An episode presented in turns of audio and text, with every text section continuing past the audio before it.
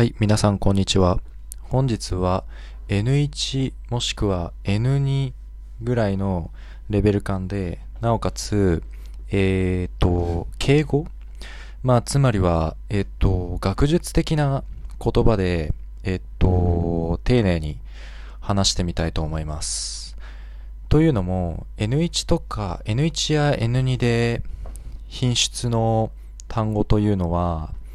えー実際日本ではニュースだったり、あとは新聞とか、あとはこう大学で論文を購読する際に使われる言葉になっておりますので、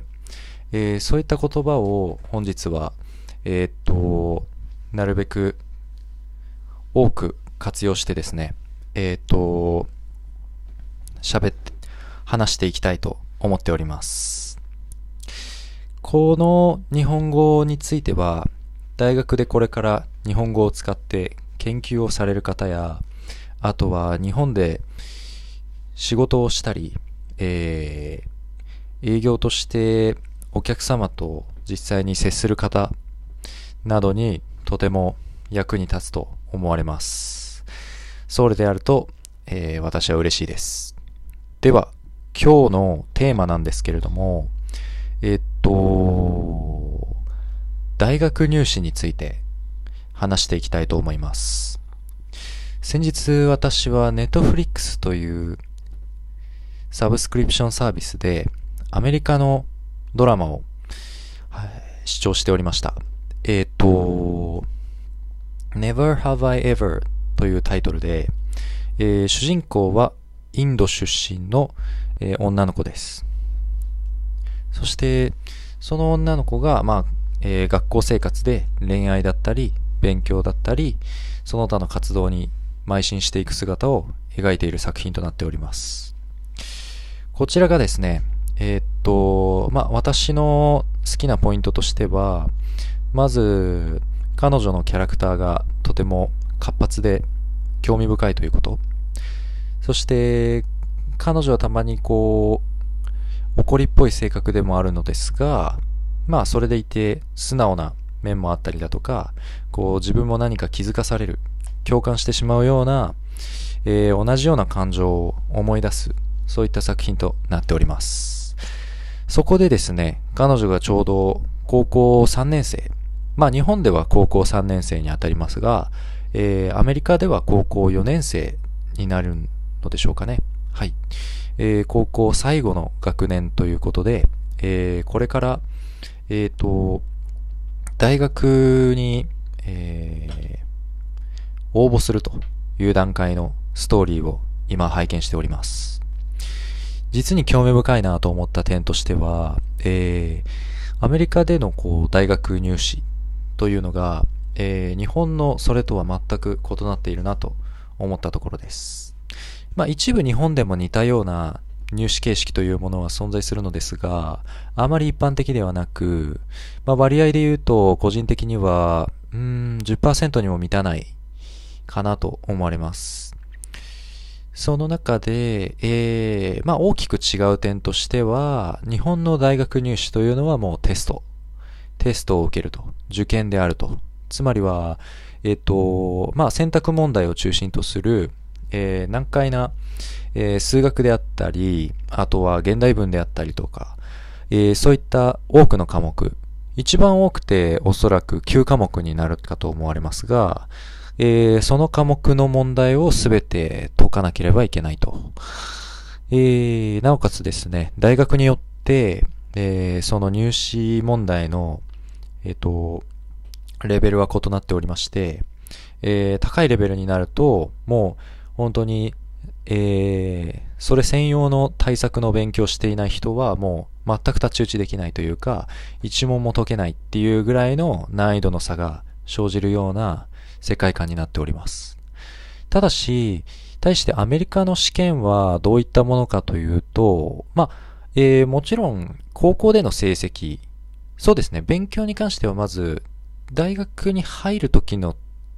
何かこう、学術的な試験が課されるというよりは、どちらかというと、勉強はどちらかというと高校での成績が、えっ、と、考慮されると。高校での活動、もしくは高校での、えー、何ですかね、こう、エッセ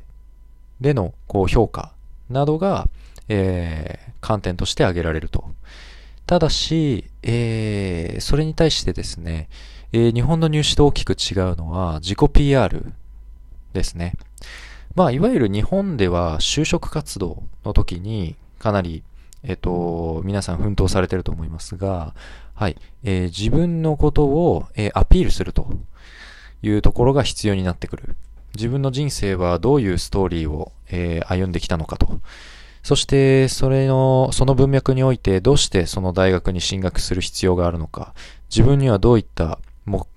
目標があって魅力があって、大学にはど、大学に対してどのように貢献できるか、といった観点での、えー、自己 PR が求められる、というところですね。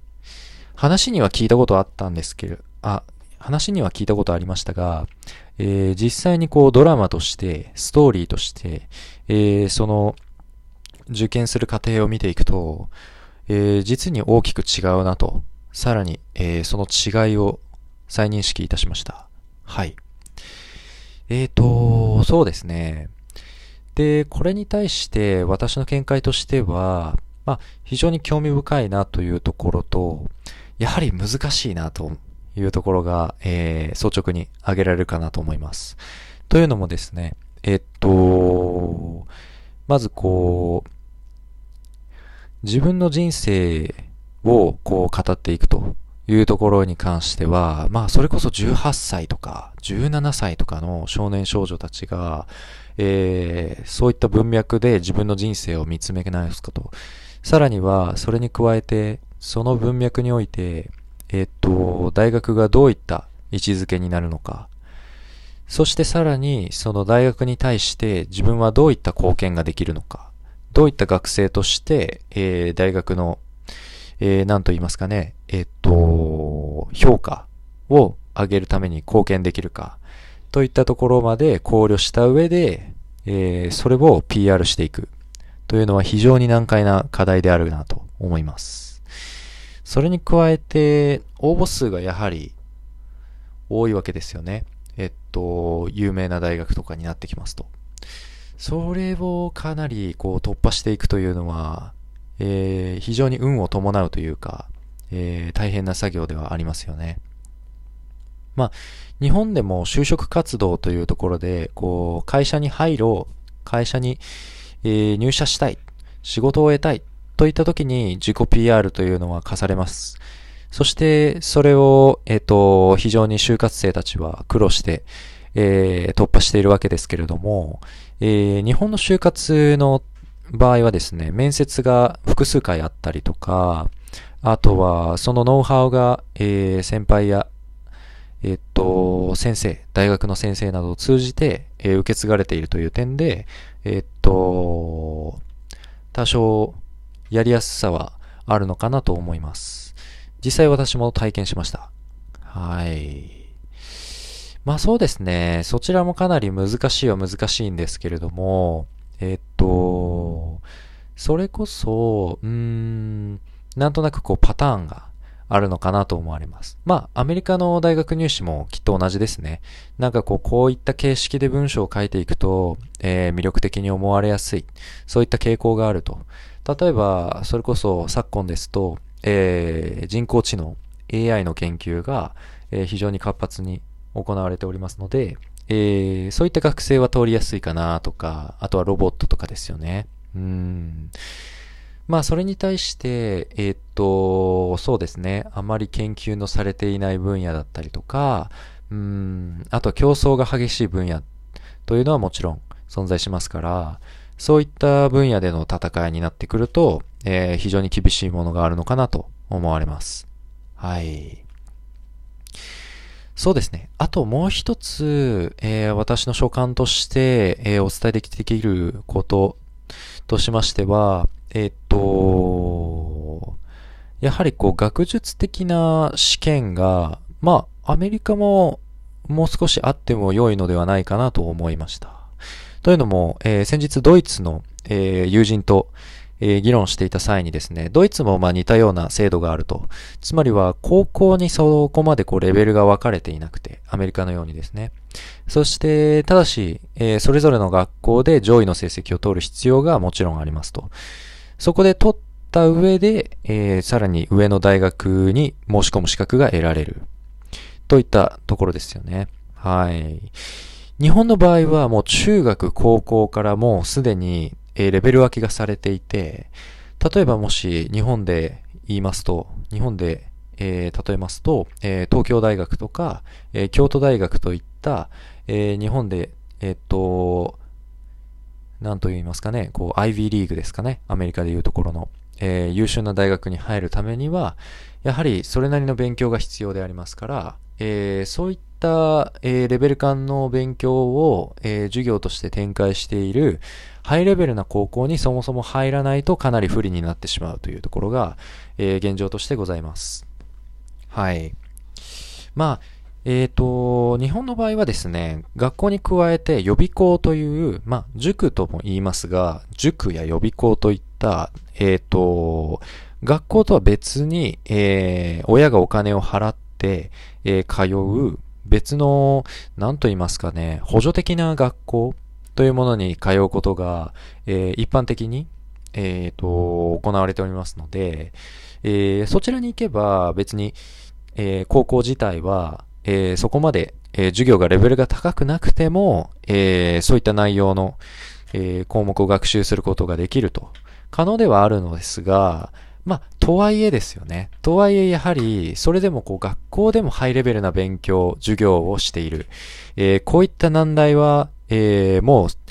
え、ある程度のレベル以上でしか授業で語られないといった、え、そういった内容もあるわけですよね。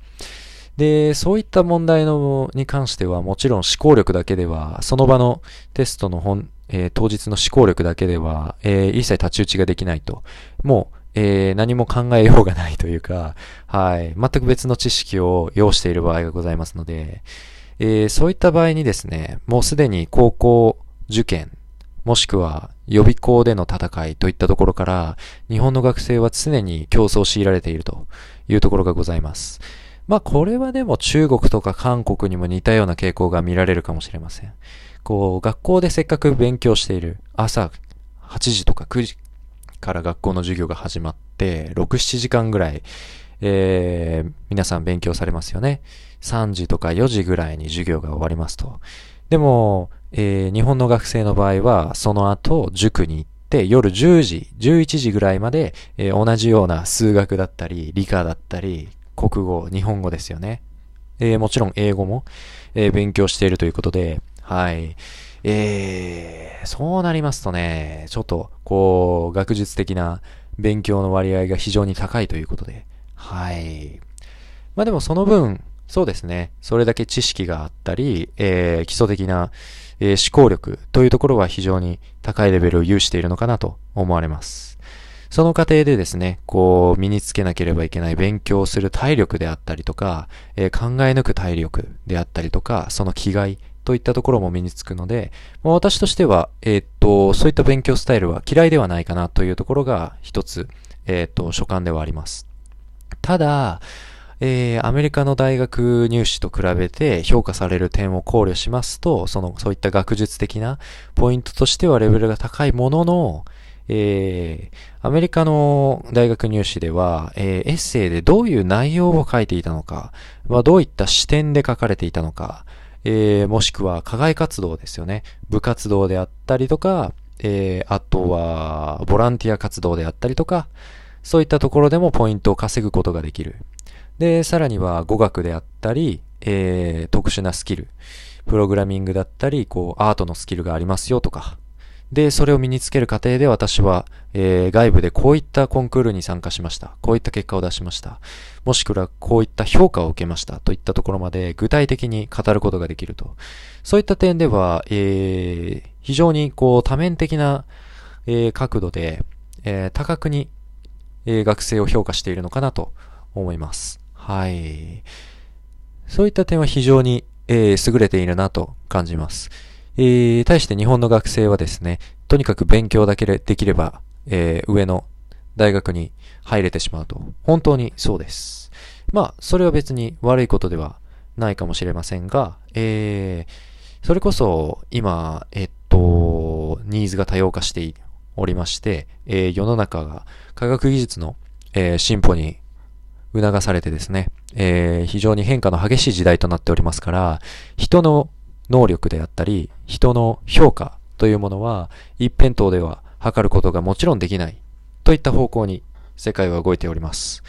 そういった中でですね、アメリカから学ぶことは、えー、非常に多いのではないかなと思われます。はい。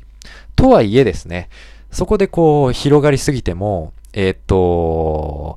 なかなかそれでこう基礎的な学力が劣ってしまうというところでは本末転倒と言わざるを得ませんよね。はい。えー、そうですね。まあ、こう、それこそ国によって重きを置いている、えー、教育において、えー、政府が重きを置いている点は異なるかと思われますが、それぞれの良いところを活かしてですね、将来的には協力できれば、えー、良いのではないかなと思います。はい。皆さんはどちらの入試の方が得意だな、自分に向いているな、自分はこちらの方が勝てるな、と思いますか？うーん。私は、えっ、ー、と、大学入試よりは就職活動、つまりは自己 PR の方がちょっと得意でしたね。はい。なんと言いますか、こう、言葉をうまく使って、こう、魅力的に話していこう。であったりだとか、えー、自分のストーリーという文脈を立てて、えー、その文脈の中に会社でやりたいことだったり、えー、大学でやりたいこと、えー、さらにはそこに対してですね、大学や会社のその特徴、重きを置いている部分っていうのを見抜いて、そこに自分の文脈を合わせていくといった作業は自分にとっては得意な分野であるなと感じました。まあ、ただ、えーと、現状はですね、えー、私は結局会社で働いていませんし、えー、っ とあとは、そうですね、結局大人になってからの方がむしろ、こう、座学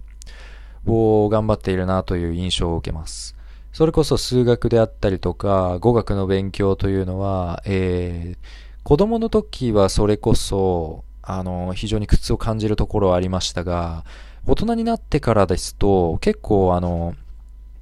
興味深いなと思う部分はもちろんありますし、まあ、こう、プレッシャーが少ないというところも良い点ですよね。こう、先生だったり、親だったりから、こう、強制される。で、なんなら、こう、年齢という制約があるわけでもございませんので、はい。非常に勉強しやすい時期であり、環境が、えー、現状あるかなと思います。そういった点ではですね、非常に私は座学、勉強を楽しんでいます。まあ、ただ自分の子供に、こう、どれだけ、こう、勉強させるかというと、やはり本人と、本人の、えー、やりたいこと次第なのかなと、本人の趣味思考次第なのかなと、を感じるところはありますね。やはり、えー、子供たち、自分の子供にも、えー、良い教育をさせてあげたい。では、良い教育とはどういうものか。日本や中国や韓国のように座学を重視して、長時間において基礎的な思考力やえー、知識を養う。そのために座学をたくさん強いることであるのか、もしくはアメリカのように、えー、なるべくこう活動の幅を広げていってですね、えー、多面的に評価してもらって、えー、上を目指していくのか。はたまた、現状はインターネットの進化もありますので、中高生でもお金を稼ぐことが、えー、可能になっている時代、えー、昔から可能ではあったかと思われますが、まあ、えー、昔に比べると、えー、非常にやりやすくなった、比較的やりやすくなったのではないかと感じるところもありますので、えー、本人がそういった道を希望するのであれば、えー、ぜひそちらを支援していきたいなと思いますし、はい。どうですかね。どうい、どういった風にこう、教育であったりとか、こう、学生を評価するという観点が変わっていくのか、これからもえー、非常に興味深い分野ではあります、あるかなと思いますので、ぜひ皆さんで、えー、議論を深めていけたらなと思っております。それでは本日は、えー、かなり長々とお話しさせていただきましたが、以上とさ、以上とさせていただきます。ご視聴ありがとうございました。